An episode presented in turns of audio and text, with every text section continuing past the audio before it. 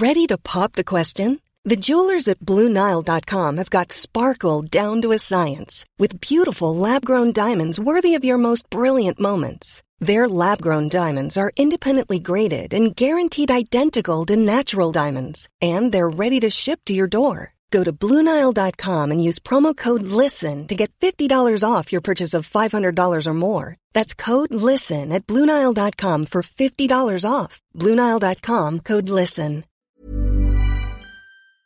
My business used to be weighed down by the complexities of in person payments. Then, Stripe Tap to Pay on iPhone came along and changed everything.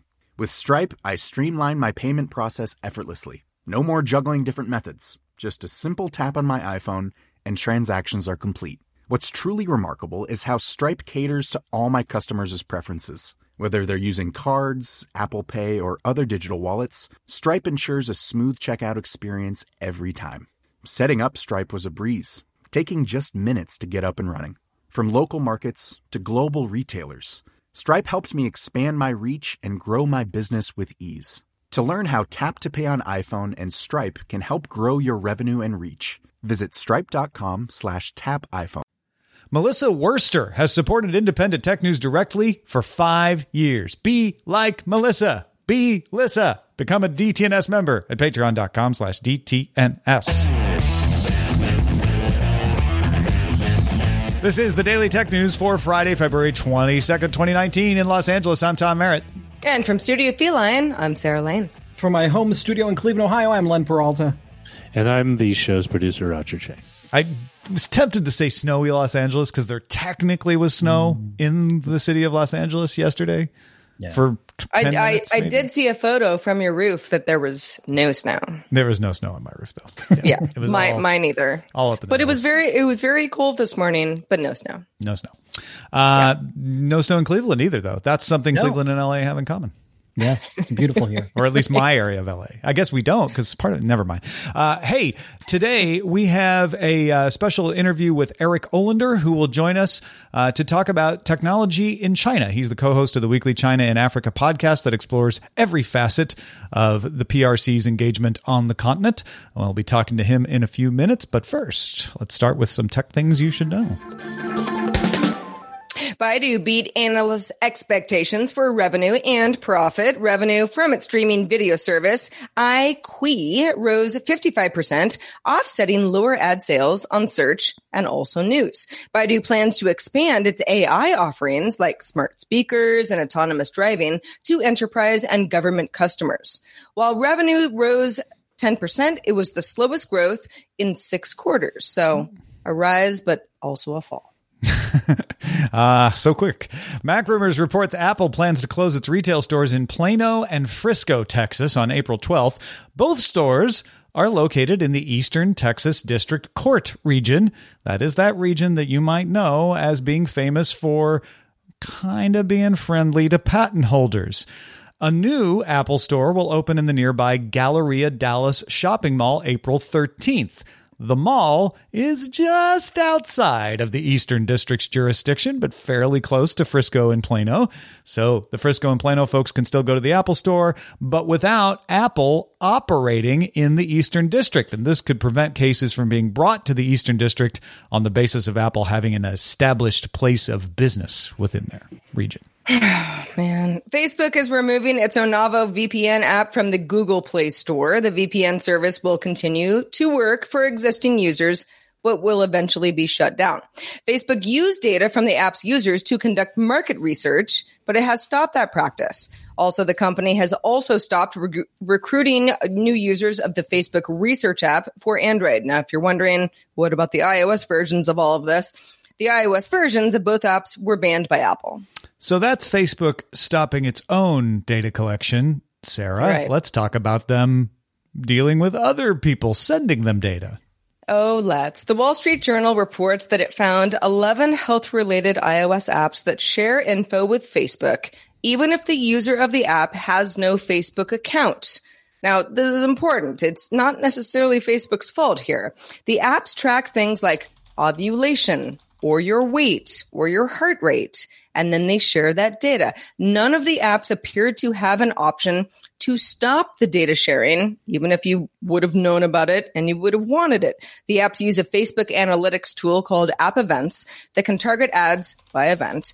The Facebook App Events tool advises developers not to share health, financial, uh, health or financial information or other categories of sensitive information. So, the company told the Wall Street Journal that some of the practices discovered seem to violate terms and it will force those apps to stop sharing the data.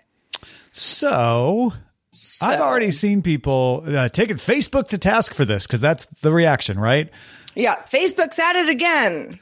They're uh, stealing our data. And I would argue this is exactly what happened with Cambridge Analytica, where they someone violated the terms of service without Facebook's mm-hmm. knowledge. What was different about that is the question of wait, when did Facebook know they were violating it and what did they do about it? That's what's got people legitimately angry. This, right. it sounds like Facebook, I mean, we could maybe try to find out if they knew about this earlier, but it sounds like now that it's public, they immediately clamp down on it. They've learned their lesson there. These apps, on the other hand, should not have been collecting this data and sending it to this analytics app without disclosing that. It's anonymized for the most part but you should know. You should be allowed to decide not to use this app because of that. And you should probably be able to opt in, not opt out of that.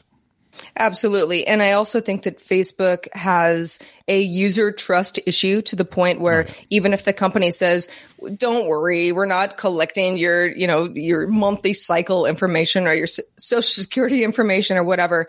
I think that there are a lot of users who are like, we just don't believe that. Yeah. I mean, maybe you're not doing anything with it, but you're probably not throwing it out. No, Facebook's even even saying like, "Look, we didn't want them to send it. We don't we don't want them to continue to send it. We're going to stop them from sending it." And people are like, "Yeah, but you're still Facebook and I'm mad at you." So, yeah. Exactly. NVIDIA introduced the GeForce GTX 1660 Ti graphics card based on its Turing architecture, not the Pascal architecture. Unlike NVIDIA's RTX cards, the 1660 Ti doesn't include DLSS or ray tracing support, but then a lot of games don't either. So this may not be a big deal for some of you if you want to save the money. It does promise power efficient performance for 120 frames per second gameplay at 1080p. It's got 6 gigabytes of RAM, pretty good specs. NVIDIA says it's about one and a half times faster than the GTX 1060. Uh, the GTX 1660 Ti is available worldwide for 279 bucks. Roger, I know you keep keep abreast of this uh, sort of stuff. Uh, how does this one strike you? It's it's a good price. It's uh, they're trying to hit a, a, market that was sorely missing when all all the video cards were being snatched up by uh, um, cryptocurrency miners there wasn't a a, a performance but low cost uh, card that they had in the lineup, but AMD did. And so I think they're trying to fill in that gap. And you're right, ray tracing support and DLSS isn't in most a majority of games. So there's no benefit for gamers to buy it right now and not really have, you know, like you're some would say like, yeah, you're just sitting on a hundred bucks. That's burning a hole in your pocket because you're not seeing it the benefit.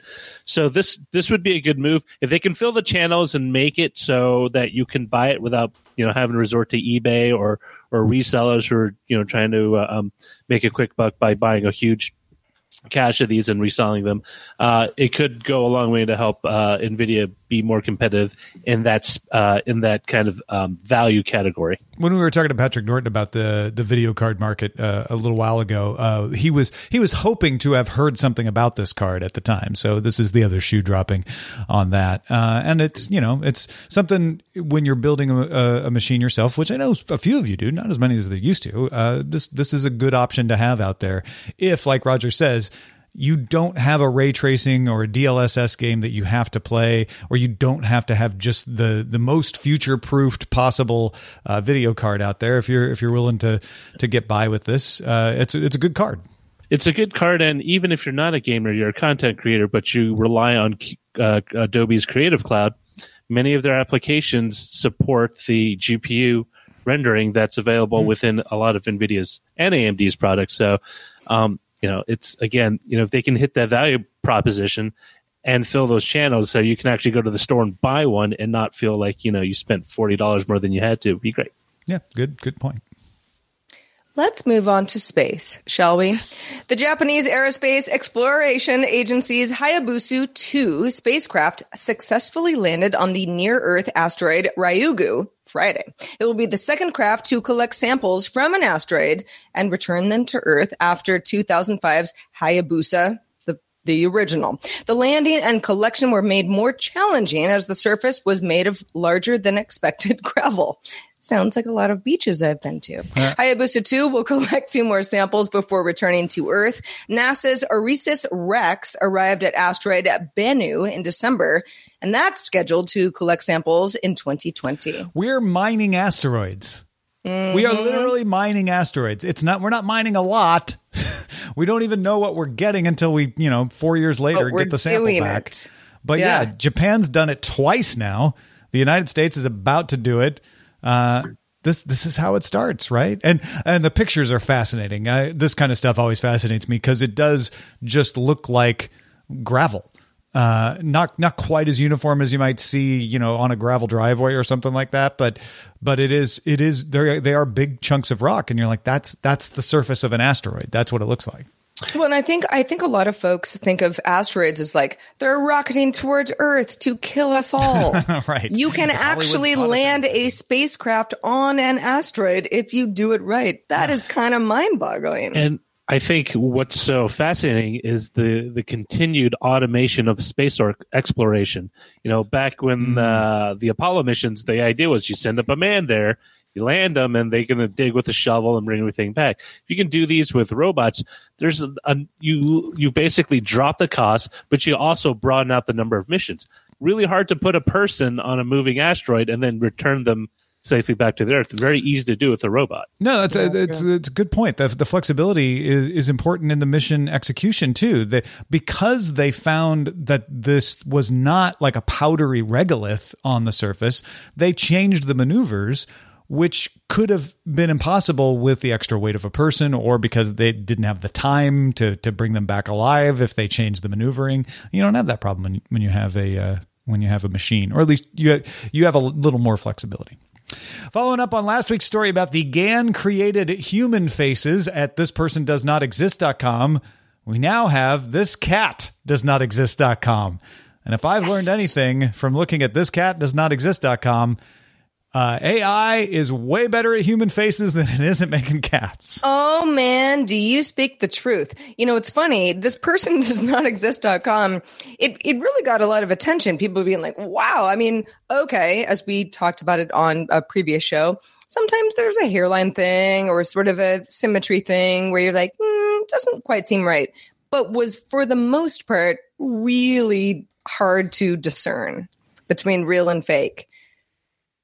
Not the same with felines. No, not at all. Every single one of these cats, I was like, "Mm, that's a weird cat. Like that would be like a cat at the shelter. You're like, something's up with that cat. That's not a real cat. almost flip flopped. Uh, I I I actually went to this person does not exist.com several times to try to to try to find ones that didn't look right and eventually I did after enough refreshing with this cat does not exist.com it's almost the opposite like you have to You're looking for the cat that looks until you find one that looks like a real cat yeah, where like- you're like, that's a that's a weird paw. Their eye is weird. Like that's yeah. I just It's- found a which is funny transporter accident version of a cat. Like there's just there's a second cat merged with the with the cat.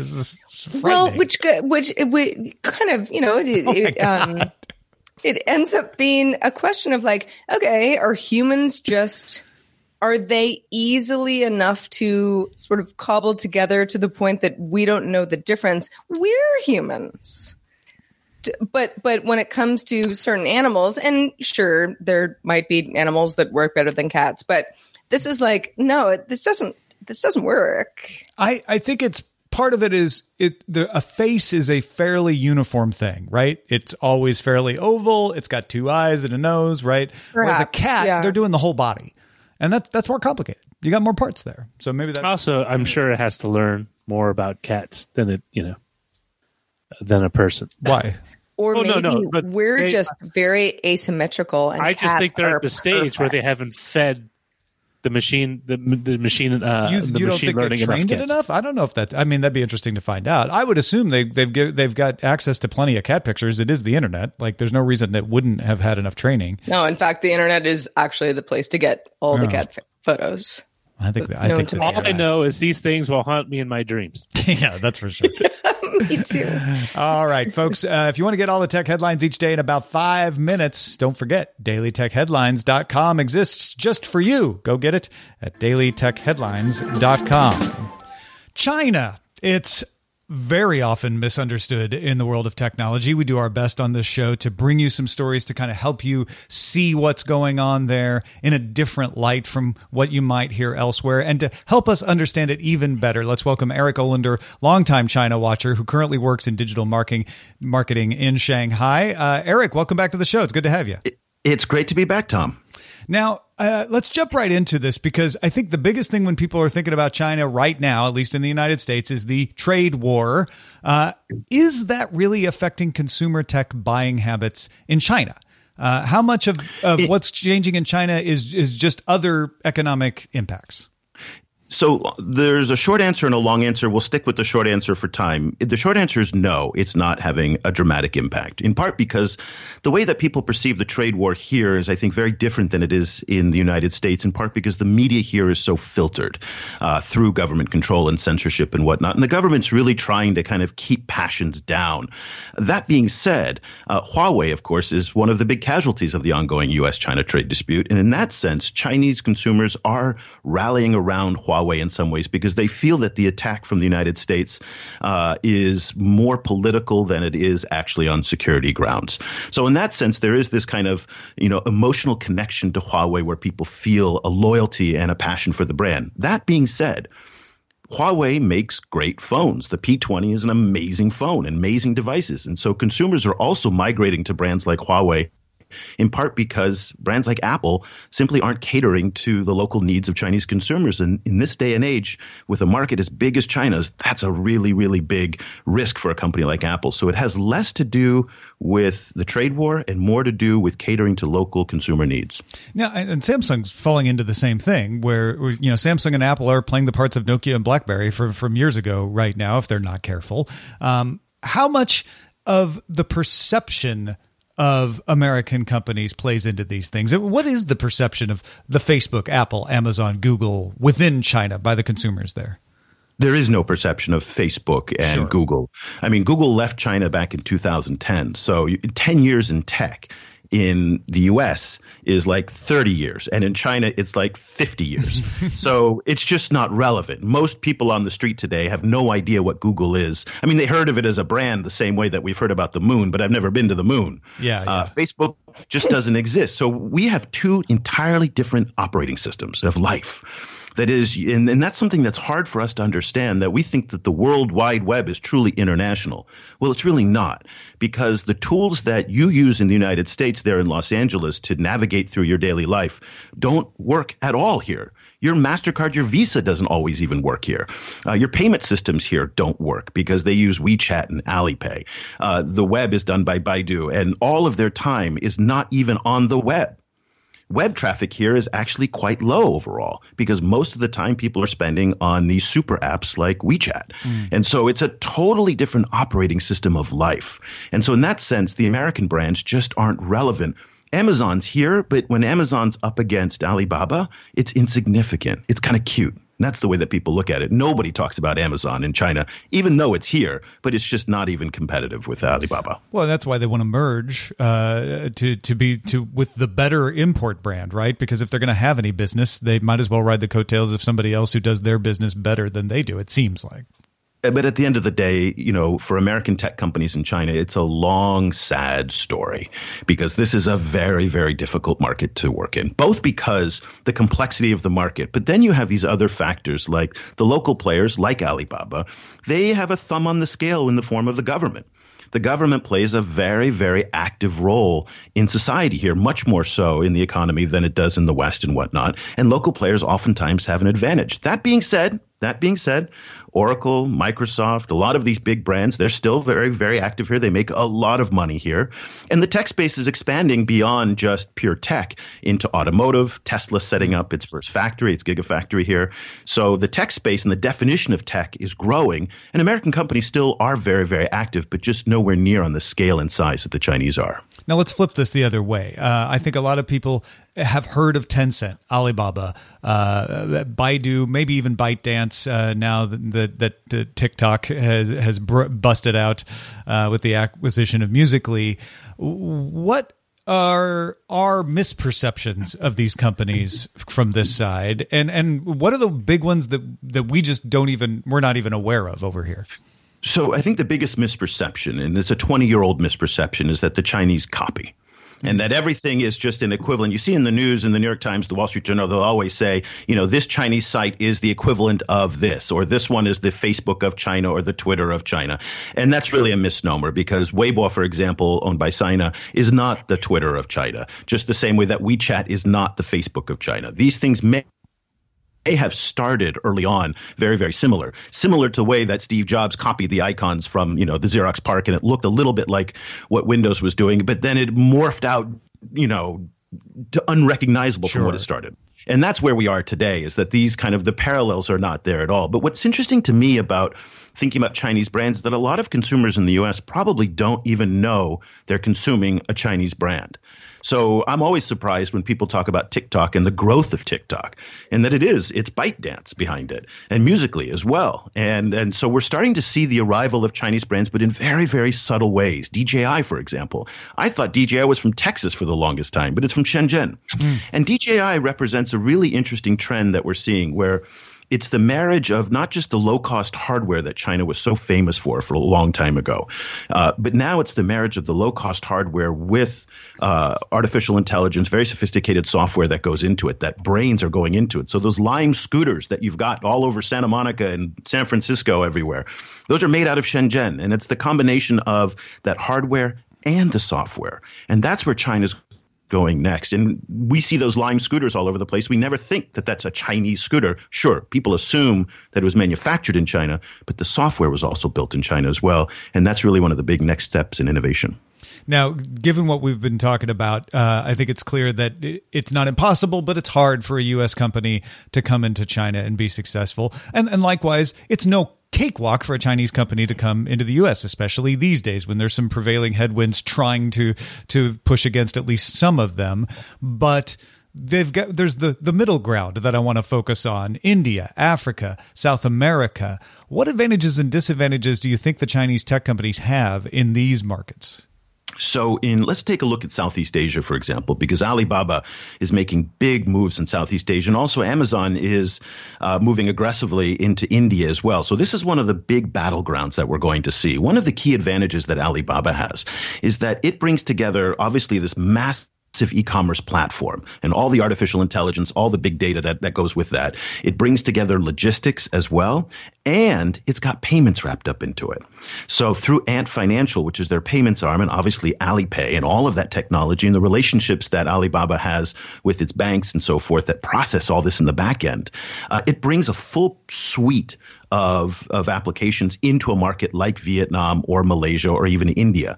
Amazon, for its part, is coming in with an e-commerce platform. It doesn't bring the payment side. It's not necessarily bringing in the logistics side uh, in places like India, and so that makes it much, much more difficult. The second part of it is in the hardware space. So Chinese hardware manufacturers, the Oppos, Vivos, Huawei, uh, Xiaomi, Lenovo's, they have managed to build phones and devices that are specifically made for this market. And really, there's no American equivalent. Apple is not engaging in these lower end markets. They don't want to be in that bottom feeder space.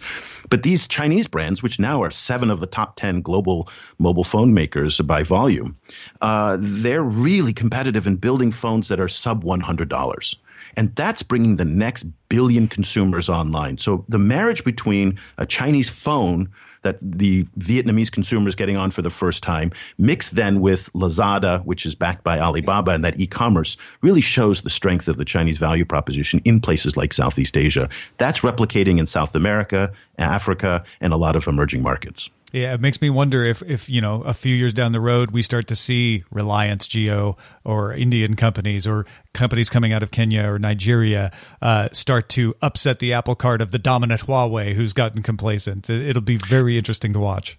It will be, but scale is really important here. Remember, Huawei sold $100 billion of gear last year. It will be very, very difficult to get to that scale, but at the same time, local providers are going to be able to customize services in ways that the big ones can't. Yeah. Uh, one last thing I want to get uh, you to address uh, before we go. Uh, you you do the China Africa project, and I wonder if you have anything that people should know about the sub-Saharan African tech scene that you don't think they would have heard of. Uh, we've talked about M-Pesa. We talked about the the drone delivery in Rwanda. Is there anything else going on there that you're like, ah, people people should realize that this is this is coming. This is the next thing. Yeah. It, really, Africa is one of the most exciting tech markets in the world. It's a continent that is the youngest continent. Median age is 18 years old. The growth of social networking is just huge. Bandwidth is coming in. Huawei Marine is bringing in a new Asia to Africa, a massive trunk line onto the continent. So we're seeing a connectivity boom as well.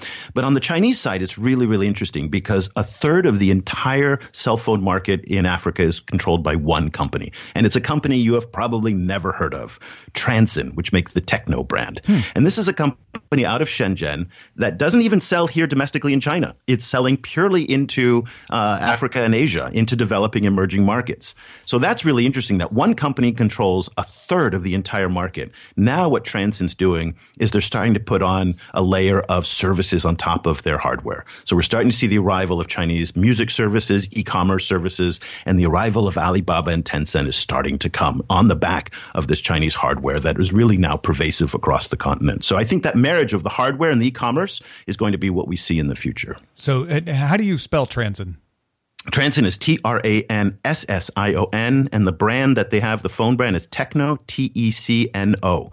Uh, so we do a lot of coverage on tech on the China Africa Project. So if you go to ChinaAfricaProject.com and just search for those those words, you'll find a bunch of the shows that we've done, and we're going to be doing a lot more of that in the future. Eric, thank you so much uh, for sharing your insight with us today. Really appreciate it. It's my pleasure. And uh, uh, you just mentioned it, but remind people again where where should they go to keep up with what you're doing? So we produce a weekly podcast on China, all things China Africa, including tech, and you can find that over on our website at ChinaAfricaProject.com or where you subscribe to all your podcasts. And you can also find me on Twitter at eolander. That's E O L A N D E R, and I'm tweeting all day about China Africa issues. And so, would love for your for your audience to join our discussion. Thanks again, Eric. Thank you.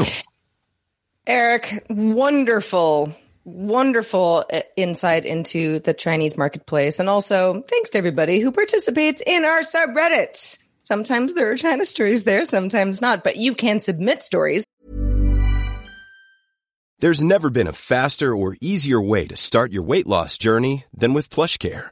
PlushCare accepts most insurance plans and gives you online access to board-certified physicians who can prescribe FDA-approved weight loss medications like Wegovy and Zepbound for those who qualify. Take charge of your health and speak with a board-certified physician about a weight loss plan that's right for you.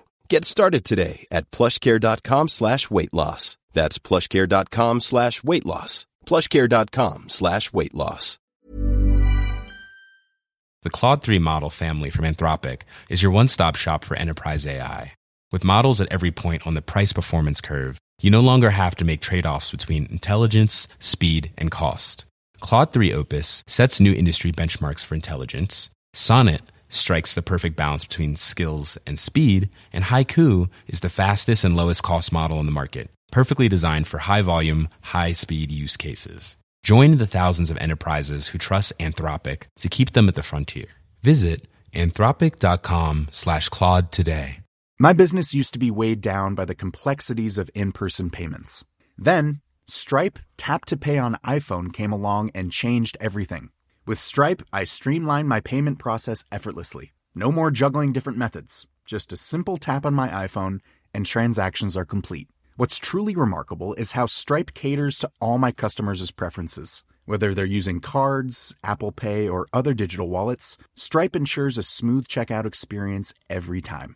Setting up Stripe was a breeze, taking just minutes to get up and running. From local markets to global retailers, Stripe helped me expand my reach and grow my business with ease. To learn how Tap to Pay on iPhone and Stripe can help grow your revenue and reach, visit stripe.com slash tap iPhone. and vote on others at dailytechnewsshow.reddit.com. Also on Facebook. If you like Facebook groups, we've got one, facebook.com slash groups slash Daily Tech News Show. Let's dive into the email. Shall we? Kome had some thoughts on our conversation yesterday, Thursday, on Google Glass and whether or not it should be called a failure. And I think that there are a lot of different opinions on on what that means. Kome says, sure, many cutting edge products, cutting edge products rather, don't succeed financially, but I'm rather interested in using cool products rather than investing in the company stock. So I appreciate it when a company is gutsy enough to release a brand new product to the market and let us all experience it. Most of us don't have resources to even create a prototype. We rely on big companies to make tremendous efforts to develop and mass produce a product. So I think we should be a little bit more fair when talking about the significance of those products. Many products were a failure of the marketing. For exist, for uh, e- example, they should have labeled Google Glass as a developer kit, like Magic Leap did, for example. But it was still a remarkable product of hardware, and we all learned a little bit more about the potential of AR. I think there are enough people who worry about the product's financial success or failure.